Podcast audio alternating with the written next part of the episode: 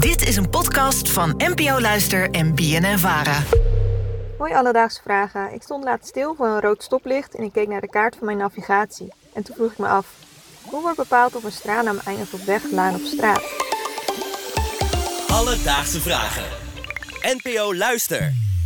Maureen, dankjewel voor het insturen van je vraag.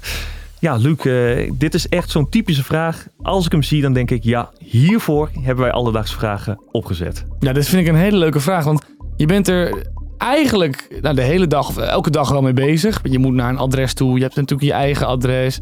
Eh, eh, lanen, paden, stegen, eh, boulevards, straten, wegen, de hele bende.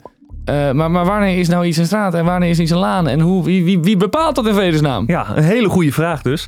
En bij het binnenkomen ervan dacht ik ook, ja, wie moet ik hiervoor bellen? Een planoloog of een gemeente? En via wat googelen kwam ik uiteindelijk uit bij René Dings.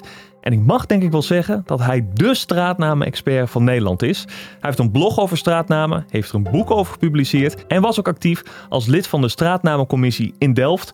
Kortom, deze man weet ongeveer alles wat er over straatnamen te weten valt. Dat weet hij. Dus René, zijn er ook richtlijnen voor wanneer iets een weg, baan, laan, straat of dreef is? Uh, er zijn zeker richtlijnen voor. Want al die achtervoegsels van straatnamen die hebben allemaal een eigen uh, betekenis.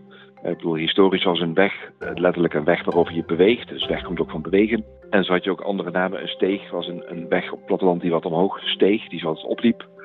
Zo dus hebben al die achtervoegsels hadden echt een betekenis. En die betekenis is in de loop van de tijd wat veranderd. Maar nog steeds hebben we bij zo'n achtervoegsel wel een bepaalde associatie. Ik bedoel, bij een laan zullen veel mensen wel aan een brede weg met bomen aan beide kanten uh, denken. Dan even naar je vraag. De gemeente is verantwoordelijk voor het benoemen van de straatnamen in de stad. Of van de openbare ruimte, ze dat eigenlijk.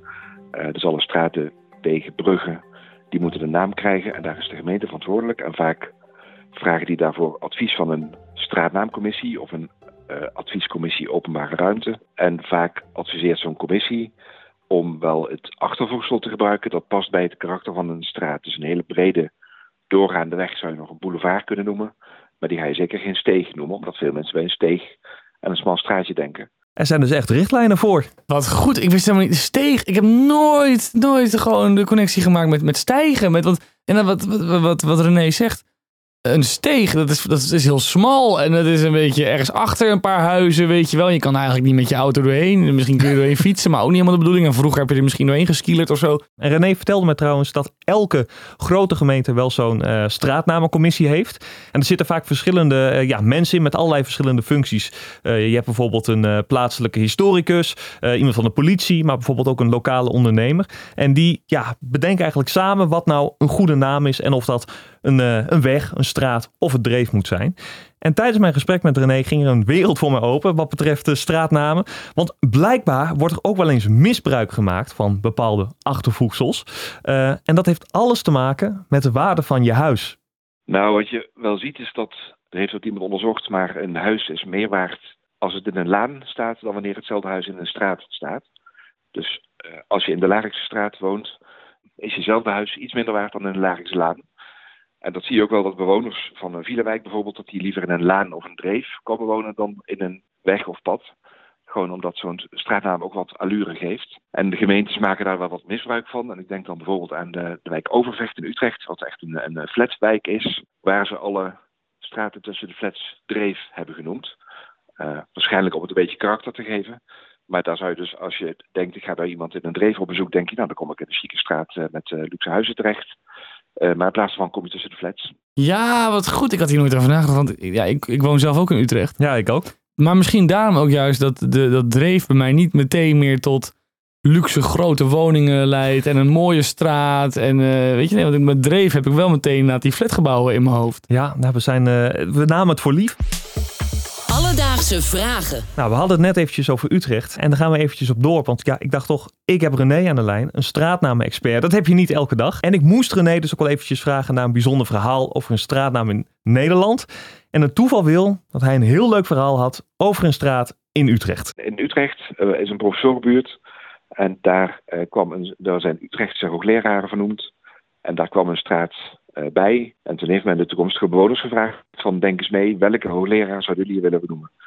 En hij moet wel uit Utrecht zijn, van de universiteit zijn. En toen hebben de bewoners die prijsvraag meegedaan. En Op uh, 1 kwam professor Zonnebloem van uh, de Kuifje-verhalen. Op 2 trouwens professor Barbas uit uh. Dus toen was de gemeente daar teleurgesteld over. Ja, maar die zijn niet vernoemd, dus dan gaan we voor de... Of die zijn niet uit Utrecht, dus dan gaan we voor de nummer 3. Waarna de bewoners weer boos werden. Ja, vraag het ons dan niet, want dan mochten toch meedenken. Dus uiteindelijk ging de gemeente overstag. En in de professorenbuurt in Utrecht ligt nu dus ook een professor Zonnebloemlaan. Wat goed. Oh, die ga ik opzoeken denk ik vanmiddag nog als ik even door de stad wandel. Ja, nou, hij ligt er zeker. Ik heb het uh, gecheckt. Professor Zonnebloemstraat in Utrecht. En hoe... Oh, oh, Professor Zonnebloemlaan. La laan, een zonnebloemlaan. Kijk, dat klinkt nog beter eigenlijk. En ik Ja. had heel graag die, die professor Barabbas. Had ik ook wel, het professor Barabbas laantje, steegje misschien of zo. Had ik ook wel graag willen hebben. Dus, Maureen, vandaag zochten voor je uit of er richtlijnen zijn of iets een straat, baan of laan is. En die zijn er zeker. De achtervoegsels van een weg hebben een historische oorsprong, waardoor veel mensen er een bepaalde associatie mee hebben. En als de gemeente een openbare ruimte een naam geeft, dan houden ze rekening met wat mensen erbij denken. En daarom zal een klein straatje bijvoorbeeld geen boulevard worden genoemd en een grote weg zonder water wordt ook geen kade genoemd. Heb jij ook een vraag? Stuur ons dan een berichtje op Instagram. Dat kan naar Alledaagse Vragen. Maar je kan ook een mailtje sturen naar alledaagsvragen.bnnvara.nl en dan zoek ik het voor je uit.